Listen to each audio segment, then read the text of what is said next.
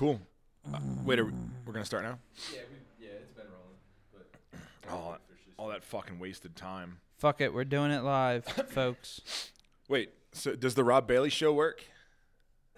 Sure, why not? Or are you just going to... I mean, that's the simplest, just calling it the Rob Bailey Show. It definitely makes all the sense. Wait, hold up. Are your phones on Do Not Disturb? Oh, no, but my phone rings. I'm just going to answer it online. The worst first episode ever. We don't take live calls on this episode? Maybe we will. We'll see if my phone rings. All right.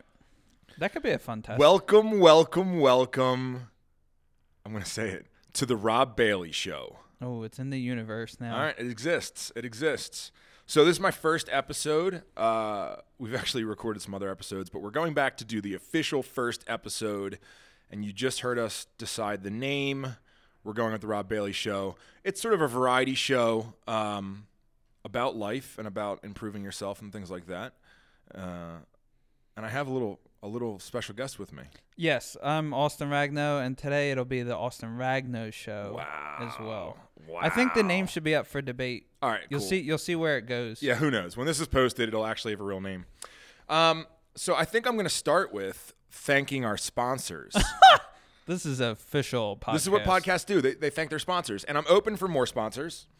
But currently, the sponsors for this show are Flag Nor Fail. Okay, makes sense. A wonderful apparel line that started 10 years ago. Austin's been on board for about 5 of those years. Incorrect. 6 of those years. There you go. Going on 7.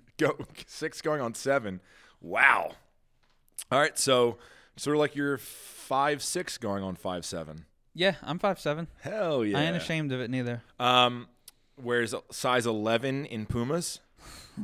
They are European, so they make them a little bit different.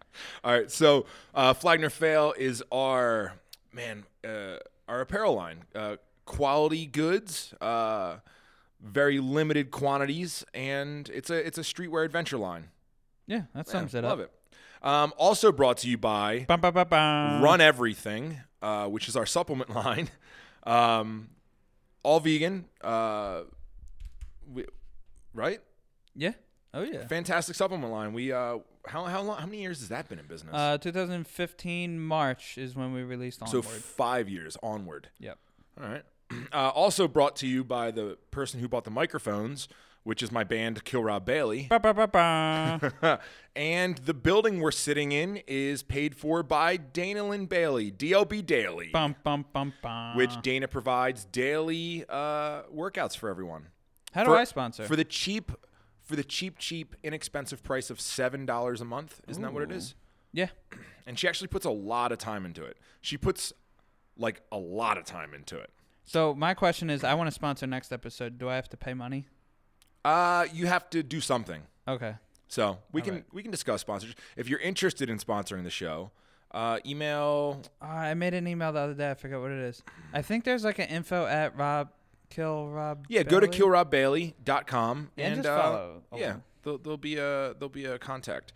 So, what is the episode today? Today's episode was actually your idea. I don't want to take any credit away from you. Oh, thank you. I appreciate that. You want me to explain it? Yeah, explain it. It's just who you are. I think. No. You had like a really creative title for it. Oh, it's on my phone. It was like Jake told me to turn my phone off. It was like a resume. Oh, past work experiences. And life experiences, because I think that shows a lot of like it gives substance as to like. A lot of the things you're doing now and how you got here instead of just like, oh, Rob's a rich, successful asshole who has all these courses. Why'd you just say? First of all, please don't describe me as rich. I feel dirty when you say that. Sorry. Rob's just. And rich is all relative, you know? Yes. I'm rich in heart. Some people are rich in. Heart. Or chocolate. Chocolate rich? Rich chocolate. Oh, I see what you did there. Yeah, so I think going over kind of the experiences that you've had in the past. Did you say dickhead? No, I didn't. When did I say that? Did I say dickhead? Dickhead, rich. All right, dickhead. I take it back. Wait. I was speaking for the people. No, just describe me. In what way? Just if you were to meet somebody on the street. On the golf course. How do I explain it? Yeah, and you were wearing your Jordan golf shoes, and people were like, those aren't golf shoes. And you're like, yeah, they're special edition fucking fives. Air Jordans, fives, golf shoes. And I'm like, okay, cool, bro. What do you do, by the way? And you're like, well, I work for these brands. And they say, oh, aren't those brands owned by that guy? Who is he? Yeah, rich dickhead. Oh, wow. Well, right. it blurts out at me like that, and then I'm like, no, I take it back. Let me explain myself. Rich dickhead. No, I always explain what I do. I survey the people, and then if there's someone I want to engage in, I'll tell them what I actually do. If there's someone I don't want to engage in, then I just make something up, or I tell them something completely different so I can just go my own way. So what would you tell somebody? I don't understand. So, like, if you don't want to talk to him, right? Yeah, yeah. Like, if it was... Bill Selinsky. I know I just made that name up, but you know who I'm talking about. If it was him, he's like, what do you do? I'd just be like, I do graphic design. And be like, how do you like doing that? Who you work for? I'm like, no, I'm freelance, but I'm busy. So I'm not looking for clients. Sorry. And you give them that face, so then they're like, never mind, I'm not going to. Yeah, deadpan. And then you play 18 rounds of golf with them. 18 holes, yeah. Oh, four and a half hours. And you just never talk ever again. Yeah, well, the thing out there is you do that, but then you fucking hit your ball in the green every time, and they hit their ball in the woods, and you don't got to talk to them anyway because they're trash. So you just make sure you play really well that day. All right. But if it's someone that I'm interested in talking to them, I'll give them a little more info. So you say he's a rich dickhead. No. Then what? No, and then most of the time people know the building. Okay. Because I guess a lot of people drive down highway, whatever that is. Yeah. And a lot of people are familiar with what we do, at least here in the valley. And the one time on the golf course, I played golf, and we were, what hole were we on? We were on 11. Yep. Downhill, little bit, par 3, 200, into the wind. And we get up to the green, and the kid... I was talking to a kid, and I was like, how much, what do you do, blah, blah, blah. We were getting to know each other, and coincidentally, he was staying at the A-frame. Oh, no shit. And he was like, you know what's funny is I saw the logo on the back of your shirt earlier today, and I meant to ask you if that brand was popular around here because everything in the house that we're staying at, the Airbnb, has that logo on it. So we stock, so in my real estate company, I've been buying Airbnb cabins, right? And every cabin we get, since we own like an adventure street brand apparel line, Flag Nor Fail, you know, we make rain jackets, we make hammocks, we make blankets, coffee mugs, everything like that. So we stock the house with all those goods. And a lot of times there are people that are fans of us stay there. Yeah. But then other times it's random people, and that's how they're introduced to the brand by their experience. Yeah, that's just a kid. He worked for BuzzFeed, video director or whatever, and was in town. It was super dope. Pretty funny. That's really cool. Yeah, I meet a lot of interesting people out there. Not many people I like, though. So. Oh, Jesus. But yeah, it's kind of just gauge it that way. But I think it's important that people that are either listening to this for the first time or people that have been following you for a while don't know anything about you. So two things. Go for it. Shaped my entire life. Okay. I'm excited and nervous all at the same time. One was my mom. Okay. So my mom, we lived sort of in the middle of nowhere, right? You don't know anything about where I grew up. No, you show me pictures on Google Maps. Okay, yeah. So I lived on 2 acres, so we had a large yard, but all the kids that lived around me were sort of dickbags. Mm-hmm. Like the one kid always tried to get me to play swords with him in the woods. Ew. You know what that is? I mean, I guess. It's like when you hit your dicks together. Okay. And I remember being like, I don't want to do that. And he'd be like, and he'd pull his dick out and pee. And I'm like, oh, my God, everybody in this neighborhood's fucking horrible. Yeah. So anyway, there was some okay people in my neighborhood, but nobody that I wanted to, like, chill with, right? Mm. Especially swords kid across the street. Or sword fight, apparently. My God. Anyway, so my mom worked night shift as a nurse because she liked being there when I got home from school. But what she ran into is, like, during the day, she would sleep. So I had to sort of stay home and be quiet. And that was fine during the summer because I could play in the woods and everything like that. But during like the winter or when it was cold or raining, I just stayed in the house. Mm-hmm. And we didn't really have money for video games or anything like that. So there was literally nothing for me to do, and I had to stay quiet during the day. So she actually taught me how to cross stitch at like a very, very young age. So I don't know if you saw that in my office, but there's a little sailboat. Sailboat, yeah. That's the first thing I ever cross stitched. Okay. So I did that, right? And I always used to like to draw. So I cross-stitched, and I realized it was like a different medium for me. I didn't obviously say medium at that age, but then this is going to tie in. And what is it? It's like what year? What I was age? Young, dude. Okay. I was like. We're in the late 80s, maybe? Yeah, we're in the 80s. Okay. We're in the 80s, and you'd probably be surprised. At that young, you shouldn't have like probably left me alone with needles, I don't think. Right, right. You know, it's like one of those things. So I used to cross-stitch, and So cross-stitching is very big for me because that introduced me to sewing and realizing that, like, I can make things, you know? And I really, really liked making things. Like, all my furniture in my room, I used to draw all over. And, like, Rob Zombie, I don't even remember, like, old-school Rob Zombie, like Last Exorcisto and all that stuff back when it was White Zombie and all his illustrations. That always amazed me. So I'd always, like, mimic all those all over my everything. But my like some of my second or third cross-stitch were the Ninja Turtles. Just because Ninja Turtles were so cool back then, right? Yeah. And I think I had movies growing up. I had, like, White Fang and I had Ninja Turtles. Okay. So this goes into the second part, and I forgot that they crossed over because I used to cross-stitch Ninja Turtles, which is the coolest thing ever. Yeah, which, you know, I was going to say it's weird, but it sounds cool. So what shaped the rest of my life, and I realized this the other day as I was training, was, do you remember the Ninja Turtles when Shredder, he got, like, that island with the abandoned warehouse? Okay. You remember that? Yeah, I don't, but I'm not going to, like, guess names or anything. Okay, you don't need to know names. Yeah, you don't. So remember, I forget, like, one of the kids went there for the first time, and there was, like, fucking quarter pipes and skate ramps, and there was, like, an arcade in there, and everyone was, like, smoking cigarettes, and, like, it was just kids just being awesome. And then, like, later on, I think the reporter or whatever got taken hostage, and they were, like, back in inventory where he had, like, boxes of stuff. I remember growing up at whatever age that was. Once again, we're at, like, what, 6? Probably, yeah. And I remember it got in my head, and it was like, I want to one day live in a giant abandoned warehouse with everything I've ever wanted. Like, based on seeing Shredder provide that for the kids. Yeah. Like, it's compound. Like, it was just like, oh, that's what I want. That's what I want when I grow up. And, like, I lost that dream for a long time.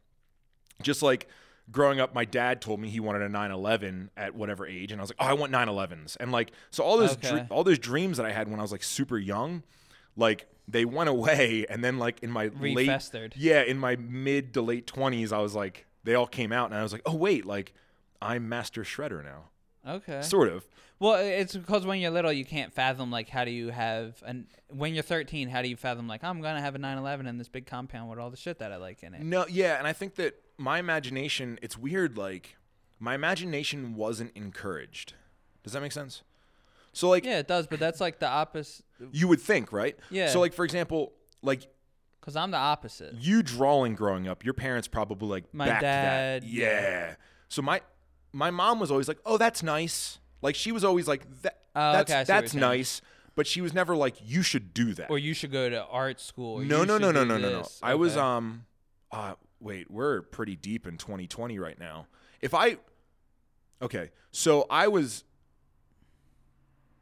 I'm new at this podcast thing. Choose your words carefully, Rob Bailey. It was always my dad. My dad's, you know, my dad. Yeah. Yeah, he's a little rough around the edges. He's softened up. So, you know, like, the new my dad. Yeah. I'm talking about my dad from, like, the fucking 80s. Yeah, I don't know that version. And I can early imagine. 90s. I've seen pictures. Yeah. I can imagine. Like, jacked, shredded, tan. Mm-hmm. Yeah, and just crazy looking all the time. But it was like, no, you can't go to art school. You'll become gay. Mm-hmm. It's like, No. And my mom was like, well, you know, starving artists, like, there's no such thing as artists that make a living. And I was like, oh. It was a different era back then for art. And the same thing for art, 100%. Yeah. And there was, you didn't know anyone who was making it. Like, maybe you did because you were in the city, but I was so isolated, like, out in the woods that, like, I was like, oh, you're right. Like, I don't know anybody. Like, yeah. I didn't know anyone doing anything. I knew friends in bands and stuff like that, but, like, they weren't real. So the art, like, was it something you, like, really? I did it all the time, dude. I drew everything all the time. You did, okay. All the time, but I never took it serious. Like, I never thought I could do anything. You never saw it as, like, a profession or a career. No, it was more so just, like, something that you did. Yeah. So I think going, like, sort of never was really encouraged to do anything but sports, right? Okay. But was discouraged to go to art school because apparently I would start liking men. Okay. Which there's nothing wrong with that. But apparently that would then shape my sexuality. Right. And it was like... So we're high school now. You're into sports and you're not really sure what the next step is. Well, all it was you're going to go to college to play football. Okay. And I was like, okay, cool, that's what you do. But in the same respect, and this pisses me off, because like now looking at the size that I am, it's like, fuck, if I would have actually tried. I could have done it. I could have probably played. Yeah, but you can't. But once again, I don't know. But that was also never a thought. Uh-huh. So it was like, I had these things that I liked, but I never like dreamed big enough to think that I could do them. Okay. If that makes sense. Yeah. So like it was like okay, I'm gonna go play football in high school. I'm gonna go play football in college, and then I'm gonna go get a real job. Okay. It's like, why did I never think like, oh, I'm gonna go to the NFL, the next level, because it was just never laid out for me. And it's crazy how deep you have that drive now that it's like it's almost like it's something you taught or like instilled 100% taught myself. Yeah. It's not like it was a gift, or it's not like that drive was always inside of you. It was, but in a different sense. There was a bunch of like experimenting inside of me, like so like once again going to because I could dabble in things, you know what I mean. So like when video came out, I was in 10th grade. It was like we got our first video class because back then video was weird. Yeah, the computers were everything was weird, and like I could dabble in video. And then I think in 9th grade there was sewing class. Or I don't know if it was called sewing class or home ec, but like it was a part of home ec. And I remember like, dude, they just had access to good sewing machines, and like my sewing machine wasn't that good, and I was just like hype. And just to put numbers on this, you're probably talking 9th grade, 97, 96. Okay, 96. I think I started driving in 97. Okay. Or no, started driving in 98 or something like that. Okay. I went to my first Warp Tour in 97. That's all I know. Oh, let's go. I bought a Face to Face shirt that said Tour 97 on the back. So That's sort of how that's the only thing I know about my life. But I remember they had really good sewing machines, and I was like so hyped, dude. And like, I'd be like a little late for football practice and be doing all this stuff because I could use like fabric scraps and things like that other people were just leaving there. Yeah. And like, I realized like, ooh, I can make my pants bigger. So one of the main reasons I started sewing was JNCOs were very, very popular. But like, once again, I'm not selling the story of like, oh, I was poor or anything like that. But we were lower middle class. Okay. So all my friends were upper middle class. Yeah. Just because, you know, I guess that's who I rolled with. So like for them, like, dude, they had stuff that like they had just tons of pairs of JNCOs. And I remember being like, Mom, buy me JNCOs. She's like, are you kidding me? They're $60 or they're $40 or whatever. So I used to steal the stickers off of them. I used to walk around like the store and steal the stickers. So I had all the stickers. But I could never afford them and like whatever. So I found out and I was like, oh, wow, they leave all these scrap pieces of fabric in sewing class. And the easiest thing is if you take the inside of your pants and you cut the seam up to the crotch and down, if you add 2 inches or 3 inches of fabric there, you have JNCOs. The waist stays the same, the hips stay the same, and the pants get bigger. I think it's a very like hippie thing to do. Yeah. But I realized you could start doing that. And then my dad had like a bunch of old camo pants. So I started taking like camo cargo pants and doing the same thing. And that's when I started to get attention because people were like, whoa, where'd you get those pants? Because the other ones you could tell. These ones I had the same fabric. So I could take one pair of pants and make 3 pairs of pants out of them. You know what I mean? By adding fabric in. And all of a sudden I started getting attention from like the older kids and like some girls and stuff like that and be like, these are the dopest pants ever. Where'd you get this? And I'm like, I made them. And it would blow people's minds. Yeah. And blew the teachers' minds and stuff like that. So then I started actually like taking sewing seriously, but same thing, never thought that I could do it. Like never even considered. It was a path of any sort. Never even, just was like, oh, this is another thing that I do. It's a hobby. It's just something to do. But dude, every single, and I was dating a girl too, her dream was to become a fashion designer. Okay. And I remember being that's funny. I know. I wish I could find her. I wish I could find her now because she was sort of cunty. She was. What she didn't like is that was her clear direction. Always. Okay. She had the name of her company was going to be like Evil Eye or something like that. Okay. And I'm surprised I remember that. But that was her direction. She was going to do that. And she was like set on it, sort of cocky about it. And then she hated that I would sew and I was good at it. So like we in 9th, 'cause then it 10th, makes sense. I know. So I would be like late going to Jake, or what's going on here? I'd be late going to football practice or going to basketball or track because I'd be finishing up sewing something. And dude, I would win all the fashion shows. And just like, I would make a hoodie. You'd hang a hoodie on a hanger, and then I'd come back and be like, oh yeah, you won first place while you were at fucking football practice. Meanwhile, like she's there like setting up her fucking science fair project with all her sewing stuff on it, and her stupid ass boyfriend who's not even there fucking wins. So she was always like a little weird about that. Okay. But I always saw that as like her dream, but that wasn't my path. So won all the fashion shows. It was super cool. I made my tux for prom. I made like a white zoot suit with black flames up it. Jesus. Yeah, I was a mess. God, I wish we had photos of that. There is a photo somewhere. Oh, we have to find it. I can probably find it. It's somewhere. Okay. Dana probably knows where it's at. So you wrap up high school. Wrap up high school. Now what? And I went to college to play football. I went to college to play football, and I made a weird decision. Once again, I switched girlfriends, and I'm dating. You say once again, like? Well, I don't know. Whatever. Okay, whatever. So I had a new girlfriend this time, and I never had the dream to like move really far away from home. Okay. You know, I sort of liked the area I was. I was comfortable with it. She was there. I think her and I were sort of broken up or something. I don't fucking know. That time is very blurry for me, in case any of them are listening. There was a bunch of girls I don't remember. But I went to school for who knows. Uh-huh. I went to like undecided just to play football. Where'd you go to school? Westchester University. So I went Division II. I dislocated my shoulder. Whatever. I'm not going to do that whole thing. But I played at Westchester. I was never really interested. The team didn't win. In football or school? Both. Okay. So that's important. During high school, I started cooking. I was a dishwasher who worked up to working on the line. Then when I went to Westchester, I got a job as like under Clark Gilbert. So like cooking more fine dining French. So when you say you started cooking, you mean for work? For work. You started working. So I was working. I was cooking 9 hours a day. Okay. 6 days a week. Okay. So I had off Mondays. So I was making decent money. So I was making $110 a shift. So I was making, what, $660 at, I guess, 18. Mm. So, like, I saw that as, like, I'm making tons of – I'm making – Yeah, we're going to keep working. Yeah. So school was getting in the way of my work. Right. And then one of the big things – the first thing that ever really, like, assembled things in my life, which was I met a dude named Mike Schultz. Once again, no idea where he's at.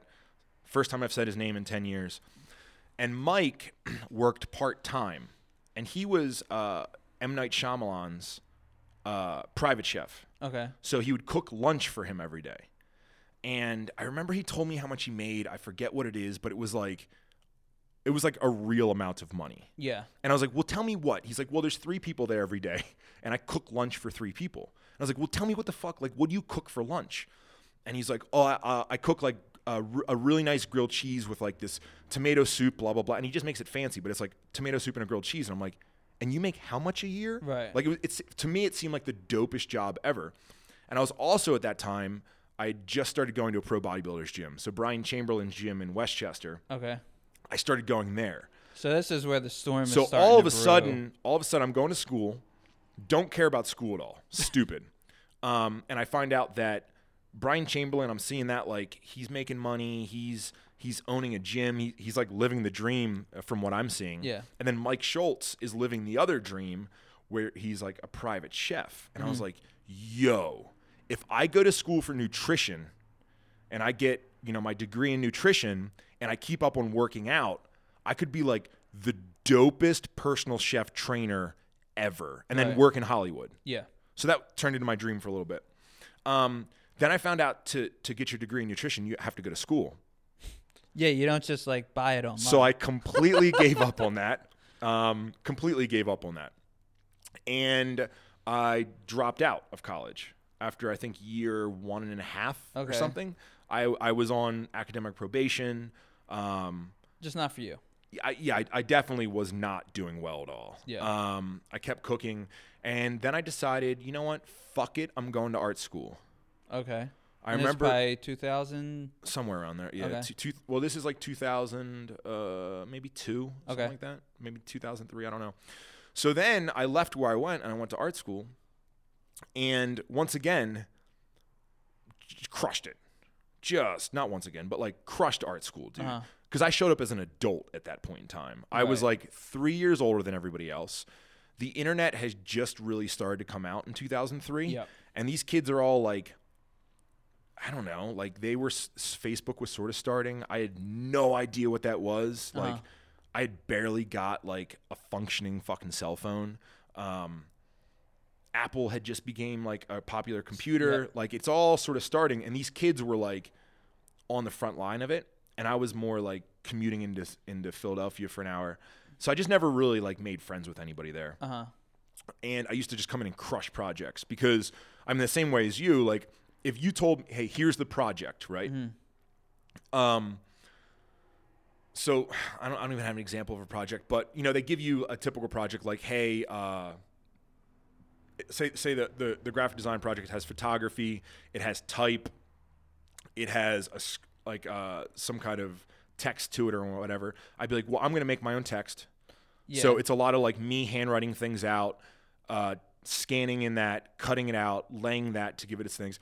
If there's a texture on the photo, I'm taking a photo of the texture outside in concrete. I'm bringing it in. I'm manipulating it. I'm overlaying it. Like I never, if I needed drips or anything like that, it's me spraying spray paint on a wall. I'm like literally touching every part of this project down to photography. So Dana bought me my first DSLR. Uh-huh. I think prior, I forgot what I was using, but so I started taking my own photos and using her as a model because I don't know, like if we're going to be selling a ring or we're going to be selling a shirt or something that I'm doing an ad for, it felt weird using stock photography. Yeah. So I'd show up with this whole elaborate thing where I touched every part of it. That was thought out. And everybody else is just using stock photography and then like type and it just all looks dumb. And I feel like they're not taking it serious. So that was like halfway through year one. I was like, I'm so much better than everybody else. Mm-hmm. Like I feel like I'm wasting my time. So I went out and got internships right away. Right. So you weren't supposed to get internships till year 3 mm-hmm. or 4. So I had, I think, 2 different internships. And I was working for Mod Worldwide, John and Nina Stanley. I'm just name dropping like a motherfucker in this. So John and Nina Stanley, who I haven't talked to in forever, which I should probably reach out to. And they worked on Market Street in Philly. Okay, yeah. And they had it was in their house, a husband and wife. The husband, he admittedly had no fucking clue what he was doing. He was just an awesome dude who could talk. And his wife was just a boss-ass designer. So he would go in and just crush deals and, like, make friends. And, like, he was just awesome. And then his wife would come in and just be, like, smooth. And they would just – all the apartment complexes going up, all that shit, they would just, boom, do it. And I remember seeing an invoice for a very, very small deal. Something came in where they were doing one of the roll-down banners on the side of the building, yeah. and they were doing a couple other ads, and it came in, their creative fee was $58,000. And she's having me look at the creative, and it's what the sign printer sent them back a proof that they had to sign off on. Uh-huh. And she was having me pick out, like, because, you know, sometimes they move or they switch fonts or anything like that. And she was like, what do you see wrong with this? Like, she's testing me. And I'm sitting there and, like, I can't stop looking at the fucking tab behind it. This is $58,000. Uh-huh. And, like, I'm looking at that. I'm like, that's what my parents make in, like, a fucking year. Yeah. And in my head, I'm like, they're going to get this tomorrow for doing this one ad. Obviously, that's not how it works. Right. But all I saw was $58,000. And she's like, do you see anything wrong? And I'm like, I don't know a line. And she's like, no, they moved this text off. This should be centered. And I was like, cool, fucking center it. And like, I went home and all I could think about is like, there's 2 of them. I know they have like 15 clients and $58,000. It's those 2 and an intern. Why the fuck am I in school right now? Right. So I've dropped right out of school. And at that point in time, holy shit, I'm remembering all these people. I met a dude named Quan, who was hand printing shirts, right? So I was trading them artwork, and they would buy me blanks, okay? Okay. So he needed fresh new artwork. So I was like just designing him random artwork, and then they'd pay me a $20 to design. So I would just fucking boom, boom, boom, boom, boom, boom, kick out designs. Yeah. And they would then go buy me $140 in blank T-shirts. Gotcha. And then they charged me $1 a print. So I learned how to screen print, like, by helping Quan, until they realized that, like, oh, this kid's really, really serious, and he's taking up way too much of our time. Because I was just design. Here's your bill. Buy me shirts. Let's print the shirts now. Yeah. So that's when I started doing my first brand, which was Broken Text. So I'm doing Broken Text. We're living at my parents' house because we moved out of the apartment back to my parents' house. So the same house you grew up in? No, just a different one. But we were planning on, Dana and I were planning on getting married. Okay. So we did like a 6-month thing where we lived at my parents' house. Once again, this is like 15 years ago, something like that. No, less than that. Whatever, 14 years ago. So we're living at my parents' house, and I land a job. I sent in my portfolio, and I got a job at QVC. Oh. Yeah, QVC, which I don't even know if people know what that is, but it's like if you turn on the television, dude. If you were a 90s baby. No, but who knows? There might be young kids listening to this shit, man. So when you were going for your job, was my job interview? No. When you applied to QVC, were you trying like actively to get a job? Yeah. Were you lucky? Well, no. QVC? At that point in time, I was taking silk screening I was just making shirts for my friends. Okay. So the first time I ever silk screened was the Kill Rob Bailey shirt. Right. Which was, dude, that was like the year 2001. Okay. So I made that on a speedball thing in Westchester before I dropped out in Dana's kitchen. Gotcha. And I just did, I just made, 15 Kill Rob Bailey shirts and gave them to people. Yeah.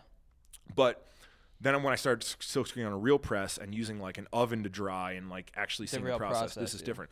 So when I got the job at QVC, that's what I wanted because I needed a real job. Gotcha. Everyone had said that. Yeah. Dana's dad, when I said, hey, will she marry me? He's like, yeah, but absolutely. But think about getting a real job. Right. And I was like, well, what do you mean real job? I'm cooking on the side and freelancing and whatever. Uh-huh. So I knew that I had to get a real job because you need a 401k, you need benefits, you need all this shit. Yeah. And by this time, Dana had already got a real job. So she's a school teacher. Yeah. So I get the job at QVC. They're like, hey, we can't hire you because you don't have a bachelor's degree, but just lie because you're really good. So it's not going to matter. But if anybody ever asks you, just say you graduated with a bachelor's degree. And I was like, I didn't realize it was that fucking easy. Yeah. Which, looking back now, it is. Yeah. So you just say you have whatever degree you want. We've met people like this where they say, I have all these degrees. And you're like, oh, okay, cool. You're not going to call the school. Yeah, you're not going to call the director. Or you're not going to ask to see their diploma. You just believe them. Yeah. And I was like, bitch, I just saved $90,000. Yeah. So I got the job. And the beautiful thing there was, I got to see the whole entire process. So QVC is pretty much like a television shopping network, right? So you got buyers, then you've had the marketing team. Buyers meaning buying product from the suppliers to sell to the customers. Yes. Right. So what they do is they go out there and shop. So they look for like the newest fucking toaster, right?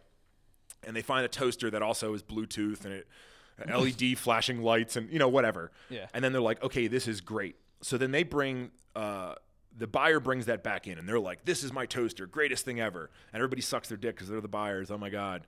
So then they come to the marketing team, or what was that team called? I forget what that team was called. But the buyers bring it in, and they meet with the Key Eyes. You remember Key Eye. So they meet with them, and they explain like whatever. And then that team comes to us, and they're like, all right, we have this toaster. These are the great parts about the toaster. This is what's going to make it sell. This is how we're going to do it. This is what our projected goals are. And then I have to come up with advertisements. Yeah. So I would take the toaster, and then I mock up my advertisement. So I'm like, all right, cool. It's a flashy toaster. It should be shot on a kitchen. There should be kids running in the background. There should be a woman getting ready for work, how efficient this toaster is, and blah. And she's hip looking. And I mock that all up in Photoshop. I get it approved. And then I schedule a photo shoot with the photography team. The photography team goes and shoots it. We execute it. We bring it back. We come out with our whole rollout for how it goes. The marketing team approves it. Then we launch it, and they sell fucking $60,000 million in toasters. Yeah. And you're like, whoa. Bought by people like my mom. Yeah. Like, easy payments. Exactly. And you see all these marketing. I grew up watching QVC. Which is crazy. Yeah. And the cool thing is, so I saw it from the toaster coming in, to how they picked out what's great about this toaster. So building the narrative of every point of it, yeah. Yeah, what makes this toaster great? Then coming to the artist and saying, this is what makes this toaster great. Make this graphically. Me figuring out how to do that, going and working with photographers, lighters, stylists, how to make that happen, coming back and then implementing it with the HTML team. So I saw that whole process. Literally start to finish. And it was like no one else was seeing the process but me. Yeah. Everyone else was like, I just make graphics. And I was like, we're seeing everything. Uh-huh. So I worked there for about 4 years. And then my first apparel line, Broken Text, that was like, once again, no ambition of going anywhere, went away. And that was just based on graph and shit like that. Yeah. Yeah, just fun. We all had one. We all had. Yeah, I had multiple clothing brands. You're just like, oh, let me make a clothing brand. Uh-huh. So I'd never really had anyone to look at to think, oh, I could do that. Okay. And I think that's what it was. It was that spark that you talked about, like, hey, Rob, do you want to play in the NFL? You could. Right. Like, I just need one fucking person to say that to me. Or I just need to know someone who went to the NFL. Yeah, and we're also going back to an era where there wasn't social media. So it wasn't like, oh, I see all these people around me, or I see these people online showing me that they're doing it. So there is no, like, there was no role models. No, so, like, my role models were, there was, you know, skating was getting pretty popular, like skateboarding. Yeah. So, like, I would see professional skaters that were kids, but they were always sponsored by, like, Alien Workshop. Yeah. Or they were always, like, even Bam was coming out. But, like, Bam, it was like, oh, well, he's sponsored by X, Y, and Z and MTV now. Yeah. So it's like, I never personally knew anyone that was doing it on their own. It was always like, oh, they're doing it because a giant corporation picked them up. Backing them. Yeah. And anyone who was part of anything were sponsored or whatever. So that's how I thought. I thought there's these giant corporations, and then sometimes they pay attention to you. And then seeing the QVC process, I was like, oh, this is cool. Dude named Rasta Steve. So Rasta Steve cooked with me. Okay. Looking back now, he's definitely like a revolutionary dude, sort of a maniac. Okay. Really, really super cool. He had a skate company. And, like, I'm working on the line with him, fucking working the fryer. And he's like, oh, I own a skate company. And I was like, no, you do. There's no way to own a skate company. Like, right. Also, why are you here then?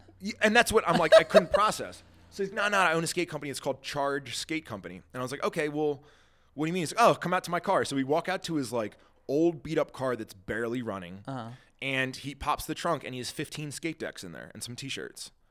And I was like, shit. Whoa, you do have a skate company. So I picked it up. I remember looking at it, I was like, this is like an actual skateboard. Yeah. He's like, yeah, I'm in 3 stores in Philly. And I was like, wait, so you're like, you actually own a skate company. And that's when it was like, it sort of started to process. So when I started printing the Kill Rob, or the Flag Nor Fail stuff, I did a car show, the Carlisle car show, if anybody knows that. Yep. It rained the first day, so nobody showed up. And it was like me and Pretty Ron at this car show, and like Speed Freaks were there, which was another company I was printing for. And day 2, people came around, and because it was wet, everyone's clothes got wet, so they all needed stuff. And bro, I sold $1,800 in shit. Now QVC, I was making $38,000 a year. Right. So I came back and I was like, I made $1,800. I didn't think about like anything. I just like I made. You were like, I just made 2 weeks' pay in a couple of hours. Yeah, and I was like, so if I work 2 weekends a month, I don't have to work full-time anymore. Yeah. Plus, if I do some freelance work, because I was freelance designing. And so I did that for like a year, I think. When you say you did that, you're saying Flag Nor Fail and QVC? Flag Nor Fail and QVC and freelance. Okay. So we had bought a house, and we were like broke. I didn't realize how real life worked. Like I thought you got a job and everything was like, it all sort of worked out. And then you're done, yeah. So like we got a job, and like all of a sudden like the hot water heater broke. And real life shit. We couldn't fix it because it was $400. So for like 4 months, we went to the gym, and Dana would train in the morning and then shower. Some mornings we would just go and shower, and she would like do her hair and everything and get ready at World's Gym. Yeah. And then after work, we'd come home and train and then shower there because we didn't have hot water at the house. Uh-huh. It was like 4 months until we could save up $400. And like I have since purchased that gym and I own it now, but which is the Warhouse Gym, which feels really cool. Yeah. But like, yeah, for 4 months, it was just like, she was like, are we closer? I'm like, all right, well, we have $320 saved up, like another month. And just to think back, like, crazy, fuck, man, like crazy. But I thought that's what real life was. Like I thought real life was, you're just limited. So I started freelancing like heavy because I didn't feel like a man. I felt like you didn't feel like a man because why? You couldn't. Well, provide. I felt like a man. Like I couldn't take her out to eat. Yeah. You know what I mean? I couldn't get the hot water heater fixed. Like I couldn't do anything. I was just this dude who was just going to work every day and like couldn't we couldn't buy new clothes. We had to buy the dog food that cost fucking $12 a bag. Like you know, just everything felt weird. And like we had a house, we had all the stuff, but it didn't feel like this was life. Yeah. You know? So I started freelancing. I started making some decent money freelancing. We also started YouTube. Okay. Which she started to get like a little bit of attention on YouTube. This was back when YouTube was first starting. Mm-hmm.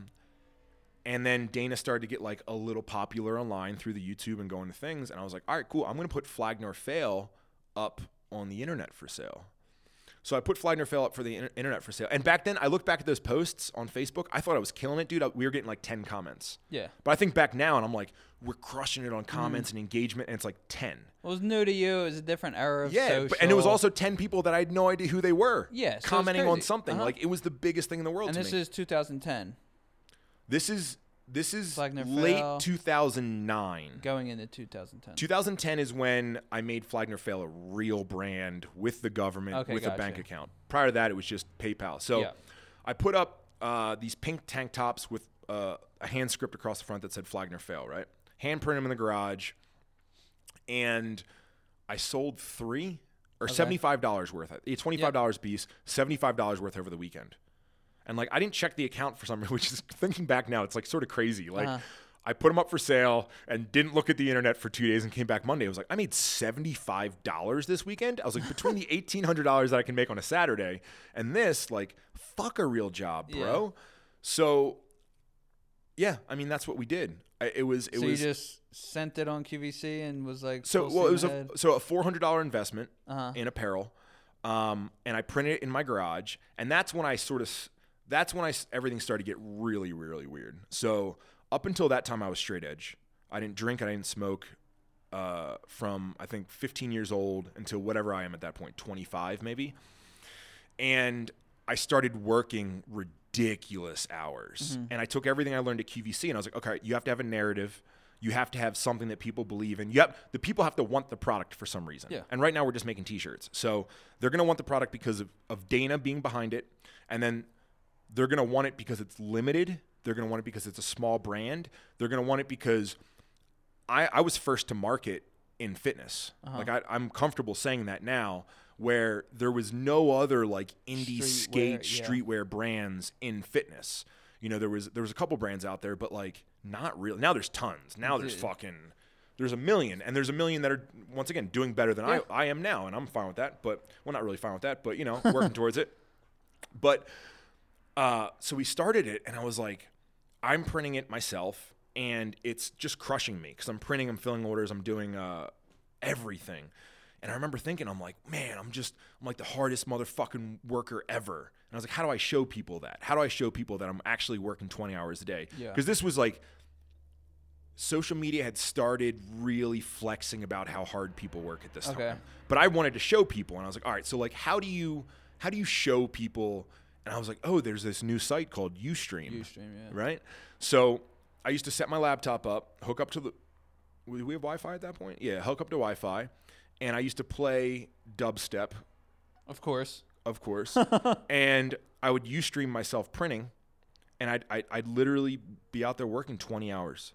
So it was pretty much like, hey – and there's always like 75 people signed on. It's like, hey, like I am the hardest – fucking worker. I used to drink diet tea and then turn around and pee in the bottles so they couldn't see me peeing. Mm-hmm. And then I found out that like if I smoke Black and Milds, I literally stay up for as long as I want to stay up. So I could work for 20 hours. I stopped going to the gym. I don't give a fuck. Yeah. And I was just like, yeah, I am the hardest worker. Sign on this fucking UStream that's been on for 6 days. And I guarantee if it's 3:45 in the morning, I'm out there just ripping. So we did that for a long time. We took that $400 investment. We flipped it. The next month I made $8,000. The next month I made $12,000. The next month I made like $24,000. And I got up to a point in time where the brand maxed out. Flag Nor Fail maxed out. I think the first year we made $164,000. But the brand maxed out at like making like $45,000 a month. Because I was printing.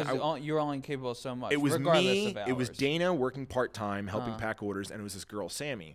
And like, dude, $40,000 a month when you're printing everything and you're doing everything, it was just like I couldn't do any more. Yeah. I got my first warehouse. It was like this abandoned looking fucking shithole warehouse. I just couldn't. I was like maxed out. And I finally got Drew on. And dude, the month Drew came on we went from 40,000 to 60,000. Mm-hmm. Then we went to 100, and it just kept going. And I was like, whoa. Mm-hmm. And I realized like how valuable it is to like add really good quality people. Yeah. Like you need worker bees, but like if you add a big brain motherfucker that like can really step back and analyze something and solve problems, crazy. Yeah. Around this time too, equally growing, the biggest marketing stream was Dana. Mm-hmm. So the other thing I'm doing is I'm just videotaping. Like we're not talking at this point in time. Like our relationship's very weird. Like we don't hang out. I just work, and then she works all day, and then we film, and then I go edit. Like as soon as I'm done filming, I'm like, I gotta print shirts and I gotta edit these videos and get them on the internet. So she started to blow up on YouTube, and it all just started to grow from there. I'm sure I'm missing tons of stuff in there, but that's like the come up story. And then I think the biggest thing is once I got that spark and I realized. Once I realized that it wasn't corporations, you know what I mean? Like it wasn't these giant magical things out there. Like it wasn't like, what was it? Alien farm boards or like even like GT bikes or all that. Uh-huh. Like we all grew up watching Rad and all those things. And it was always these big corporations that sponsored kids, and that's how they did stuff. And from seeing QVC and then sort of incorporating taking Dana around the fitness industry and getting her to the top, not by winning shows, not by doing anything like that, by literally just going around the industry and getting Dana to win fucking Miss Olympia, turn pro and win Miss Olympia. And then starting a brand where it was like, oh no, I just hired my brother. Uh-huh. Like I'm paying my brother a good wage. I retired my mom like year 1.5. I was like, hey, mom, how much money do you need to retire? And she's like, oh, my God, I need whatever it was, $1,600 a month. I was like, boom, here, done. Retire yourself right now. And, like, I realized that it wasn't the big corporations, and that giant spark hit. And then it was like, okay, cool, I can do anything now. Right. And that's what it was. I wish that looking back now, dude, it's like I wish that someone would have had that conversation with me when I was. Yeah, but, like. But whatever. I mean, no regret or anything, but it's like it's realizing that. You can literally do, we're about to have a Dana Lynn Bailey and a Kaya enter, but you can literally do like anything if you want to figure it out and do it. And I think that was, once I figured that out, that's why I just kept starting brands and kept doing things, opening gyms and all that shit. Yeah. And like, it just all clicked, I think. And it was just like, oh no, there's, it's not a work-life balance. You know, it was like whatever you want to do, make that your work and just fucking live life. If you want your brother around you, if you want your wife around you, if you want your friends working around you, like create the lifestyle that you want, and you can do that. And I think I literally believe that everyone can do that. Mm-hmm. I mean, I think that not everyone can go the path that they want, but there's a way for them to do that. Yeah. And I think getting that spark and realizing how things all click, and then realizing that it's going to be really, really, really hard. And a lot of times it's not going to seem like it's going to work. That's sort of what I don't know. If I ever have a kid, that's what I'm going to tell him. You can do anything, little motherfucker. Be an astronaut. You literally. But that's, I mean, you know, and I have that like wild ass belief right now. I think you do too. Yeah. But I have that belief right now that like you can say jokingly, like, be an astronaut. Bitch, I could be in space in 2 years if I wanted to be. Right. And like, I don't doubt myself at all saying that. And it's cool to hear the story and see that like, you weren't someone who got lucky. You were someone who learned from experiences, always had your eyes open, and made the most of them, and realized like, all right, all of this shit happening, whether it's good, whether it's bad, whether I think it means something or nothing at all, it relates to me, and there's something to pull from it. Yeah, like even I think back to being a dishwasher. I think back, and it's like being a dishwasher. Most people take that as like, oh, this is the most worthless, meaningless job ever. And I think back to like all the shit that I learned because I just wanted to be the best. Right. I wanted to be as fast as I could. I wanted to make everyone happy. I wanted to impress people. I just started lifting, so like I was really concerned about like how my shirt fit and like having like even like the waitresses noticed that like I was in shape and like you know like I was like that young hustling dishwasher that was like. I realized that the harder I worked, the more that everyone there was like, whoa, dude, you're a fucking badass. Right. Like, oh, yes, I am. Seeing how I could do things more efficiently. So just because the silverware was set up here when I got there and I got the job doesn't mean it had to stay there forever. I would go to my boss and say, hey, man, the silverware bucket here, the plates overflow and get the food in it. would there be any way that we could set up something where we put the silverware over here and I can be so much more efficient with it? Or if I get one more silverware tray, I can run them, you know, offset them, and like all these little concepts of how to make my job more efficient. And then you look at it now, it's like, that's literally what we do now. Exactly. I walk in the back and I'm like, okay, cool, inventory. We have 3,000 orders to fill in the next 6 hours. How do we do it efficiently? And it's just the same fucking thing I was doing when I was washing dishes. And that's one of the biggest problems is I hear so many people have been like, oh, I'm going to do this after I'm done this stupid job doing this. And it's like, bro, that stupid job, like you figure out, you pull out the points in that make you a monster. And like, then when you go do whatever you're going to do, like that's your fucking training. That's your college. That's all that shit. Yeah. And it's like everyone wants to like discount that and skip it. But I think that's one of the biggest things I ever did is I was instilled like that was my dad. 100% my dad's the one who did that, and it was unfortunately done out of fear, and once again wasn't beat or anything like that, but it was just so ruthless, and I didn't see him. So when I did see him, and like bonding time together was always work. Right. So it was like, okay, we're going to change the tires on the truck. We're going to clean the truck. We're going to change the oil in the truck. We're going to get firewood. We're going to stack firewood. We're going to fix the roof. And everything that he did, whenever he gave me a command, he would yell at me. So there was never like, hey, can you pass me a wrench? I was like, give me a wrench. And I was always like, fuck. Like, I mean, you just felt like you were in trouble. So from a really young age, what I tried to do is I was always trying to figure out like, what is the next step? Yeah. Because like whatever he's doing now, I need the next thing in my hand. I need to make sure that there's nothing around him so he doesn't step on like changing the oil. When he rolls out, he can't knock over the oil filter because they'll get oil on the ground. Right. And then he's going to need this wrench. He's going to need a rag. And so I was always thinking like 5 steps ahead because I didn't want him to yell at me. And then I would do it and I didn't get praise. You know, it was just like, give me a rag. And I was like, boom. And I was like, oh, I got him a rag. Like, but like he didn't say like, oh, that's cool that you did it. But I was always trained that like you have to be more efficient. You have to be better. You have to think ahead. You have to be fucking ready.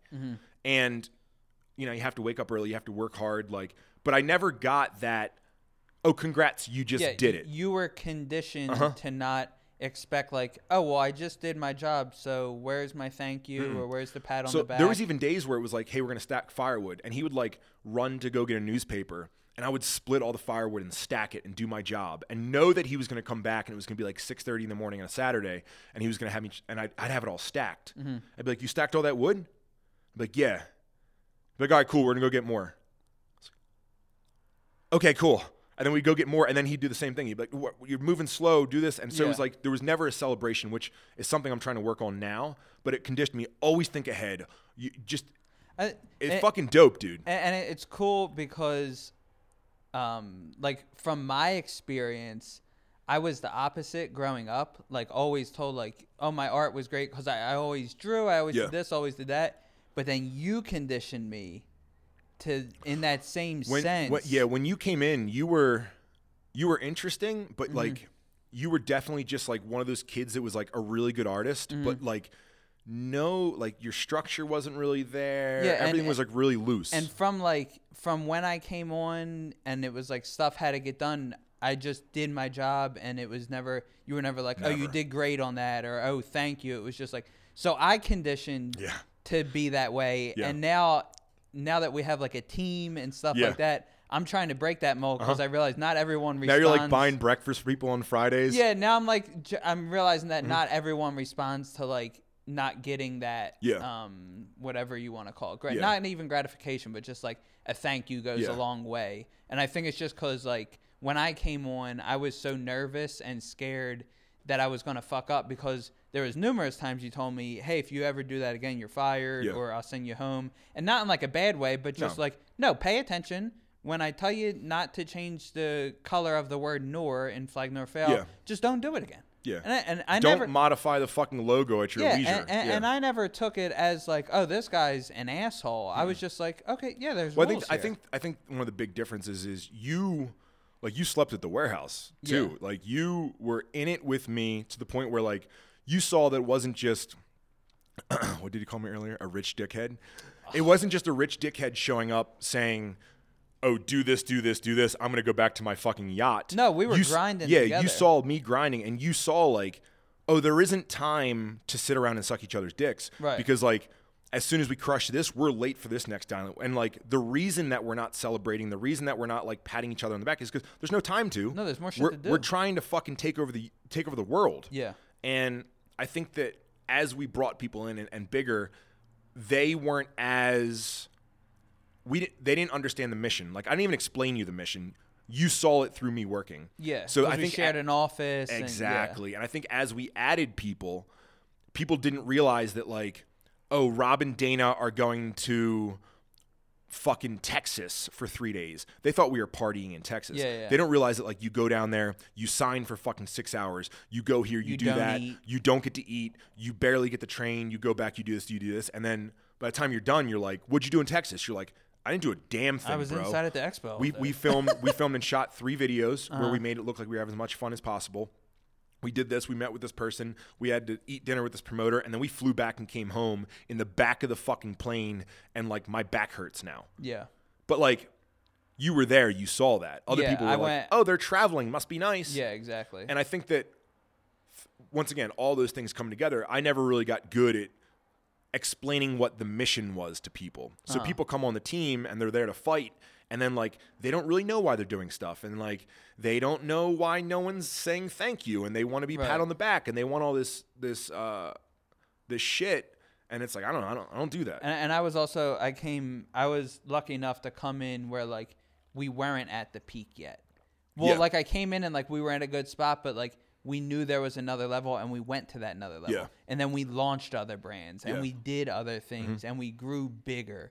It wasn't like... I think now you see the brand and it's like, oh, established brand, been around 10 years, has a supplement company that's been around for five years and has a gym on the East Coast. It's like, back then we had Flag Nor Fail and Dana. Yeah. Like music was starting to be a thing. Well, we started doing camps and the gym started coming out. Like, yeah, so I think I was lucky enough to be in at an early stage of it and be able to be a part of like the whole journey. Which is why you're conditioned to the person you are. Am I like sort of your dad? You are my dad. All right. Where are we at time-wise? I'm probably at 4 hours. We're 2 minutes until an hour. 2 minutes. Oh, that felt way longer. Is that an hour. PR? No, it's not a PR. No, because this is our first episode. That's right. Oh, hey. Trick question. Yeah, I don't know. So I mean, that's my come up. Yeah, yeah. I think there's a different if people are interested in what I do now. And what you do now, and I think even just, the growth of Flag Nor Fail. That's totally different, because, we only got up to when Drew came on. Yeah. So, we only got up to 2014, probably. Yeah, whenever Drew came on, yeah. So, I think Drew came on in, 2012, honestly. Flag Nor Fail is a completely different story. But I think, that as you as a person, I mean, there was stuff in there that I never heard before. And right. I've heard you tell your story. So, my first business, you want to know that? Your first business? My first business. Are you going to say you were selling Girl Scout cookies? Jolly Ranchers, stop. Jolly Ranchers? Yeah. Wait, I'm right? Yeah. Oh, my God. All right, so no. So I told you I live in the middle of nowhere, right? Yeah. There was this place called Highland Orchards. Okay. And they had a little tiny hometown convenience store. So I wasn't allowed to have soda growing up. My mom just didn't believe that you could have soda. So what I would do is I would steal change from my dad's change jar. Okay. Right. And then it was a 2-mile walk through people's yards and blah, blah, blah, through the fields and shit up there. It would take, I think it took an hour and a half. Maybe it was longer than 2 hours now I think about it. But it was a full day thing. So on Saturday you'd walk up and they had the long Jolly Ranchers. Remember those? Uh-uh. So they have the new square little Jolly Ranchers now. But Jolly Ranchers used to be longer and because they would break. They were a lot like, what are the other long things called? But they're more taffy-like. Twizzlers. No. Airheads. Airheads. So they're more like Airheads, but they're longer like that, right? Okay. So I used to buy those, and they were 10 cents. And I used to sell them for 25 cents. You're showing your age here. I don't care. I'm 36. But I used to buy them for 10 cents and sell them for 25 cents, a quarter. Look at profit. And, dude, all day long. That's what I filled my lunch bag with. I'd take them to school. And one of the things I used to buy, I was saving up for a boombox. But one of the things I used to buy is back – remember when Shaq – oh yeah, came out with the Shaq 1 liter soda. Uh-huh. It was the downfall of the nation. Wait, so you used to buy and resell those? No. I used to drink that. So I would walk. like an hour and a half. So you went from not being allowed to have soda to drinking the only way I could get there, the Shack Big Gulp or whatever it was, I would walk there and then I'd buy that and I would drink it on the way back and just give myself a bellyache. And then I would sling Jolly Ranchers. Yeah. That's a good hustle. But that was like, yeah, it was my first time that I realized, and I was like, oh wait, like I'm gonna get this stereo. It was $100. Yeah. I don't know how long it took me, but it took me a very long time. But on my first business.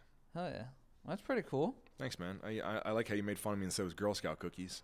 I didn't know if like you were being serious or if you were gonna be like, oh, I did this. Cause you know about my first job. No. Yeah, you do. Girl Scout cookies? No, I used to scratch my dad's back to make quarters. That was my first job. I remember that. Used to hustle the shit out of that dude. I remember when you told us that, cause that was when you first came on. You were like, yeah. He scratches. That was my hustle. And I was like, wait, what? And you're like, Saturday night after church, your dad would lay on the ground. Yeah. And your hat. I would. Yeah. I would lay on the couch. And above. Your hand. And you'd scratch his back, and he'd pay you a quarter. A quarter or a half hour.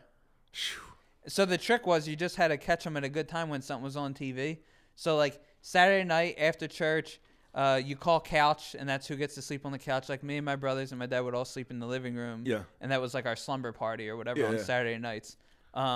So as long as you got a slot where it was like something good on TV, you could sit there and just wiggle your fucking fingers around for 2 hours. Like if you caught a good movie to like scratch his back for 2 hours and make $2 or no, $1. $1. Yeah. I was going to say you're going to get the math right. But then I think when me and my brothers got older, we started like hustling a little bit and being like, well, if we're not on the couch, then like the interest rate goes up because now the forearm's at a different angle. And then like that's very you. There was like a 2-hand massage. There was like all types of shit. But yeah, we used to get quarters back in the day. That was my first job. That's it. All right. Well, on that note, I say we end this shit. On that note, I think we're gonna try to put this on all of the platforms or something. Or bro, they're already listening to it on a platform right now. Oh yeah. You don't need to. Yeah, but they need to leave feedback. Yeah. Oh. That's what, give us a 5-star review, bitch. Is that what people say? Like, comment, and subscribe. No, just, what does it say, Jake? That's YouTube. Leave a rating review on iTunes. Yeah, leave us a review. And a rating. Take a screenshot of you listening to the show. Can you guys hear him? Take a screenshot of you listening to this show. Yep. Post it on Tinder. Story, tag. We don't have. Tag me. Tag Rob Bailey. Tag Kill Rob Bailey. Kill Rob Bailey. Unless we make a separate. We started to come up with a better name. All right. Yeah. Well, that's it. Do we have a sign out? Do we want to thank our sponsors again? No, Dana. Should we get a sign out? Yes. What is it? What was the one you used to say in the YouTube videos? Oh, I would make up a new one. For a while it was the same thing, wasn't it? Like after Wild Crocodile or something. No, you know what? You know what? A really good one is that Dana has. It's from Home Alone, and I wouldn't mind if we kept doing it, but whenever Dana gets tired or anything, I'm like, say goodnight, Dana. And she goes, good night, Dana. Say goodnight, Rob. Say goodnight, Dana. Good night, Dana. All right, that's it. So what do I say? Bye. That was it. You're talking after the outro. Bye-bye. Say goodnight. Say goodnight, Austin. Good night, Austin.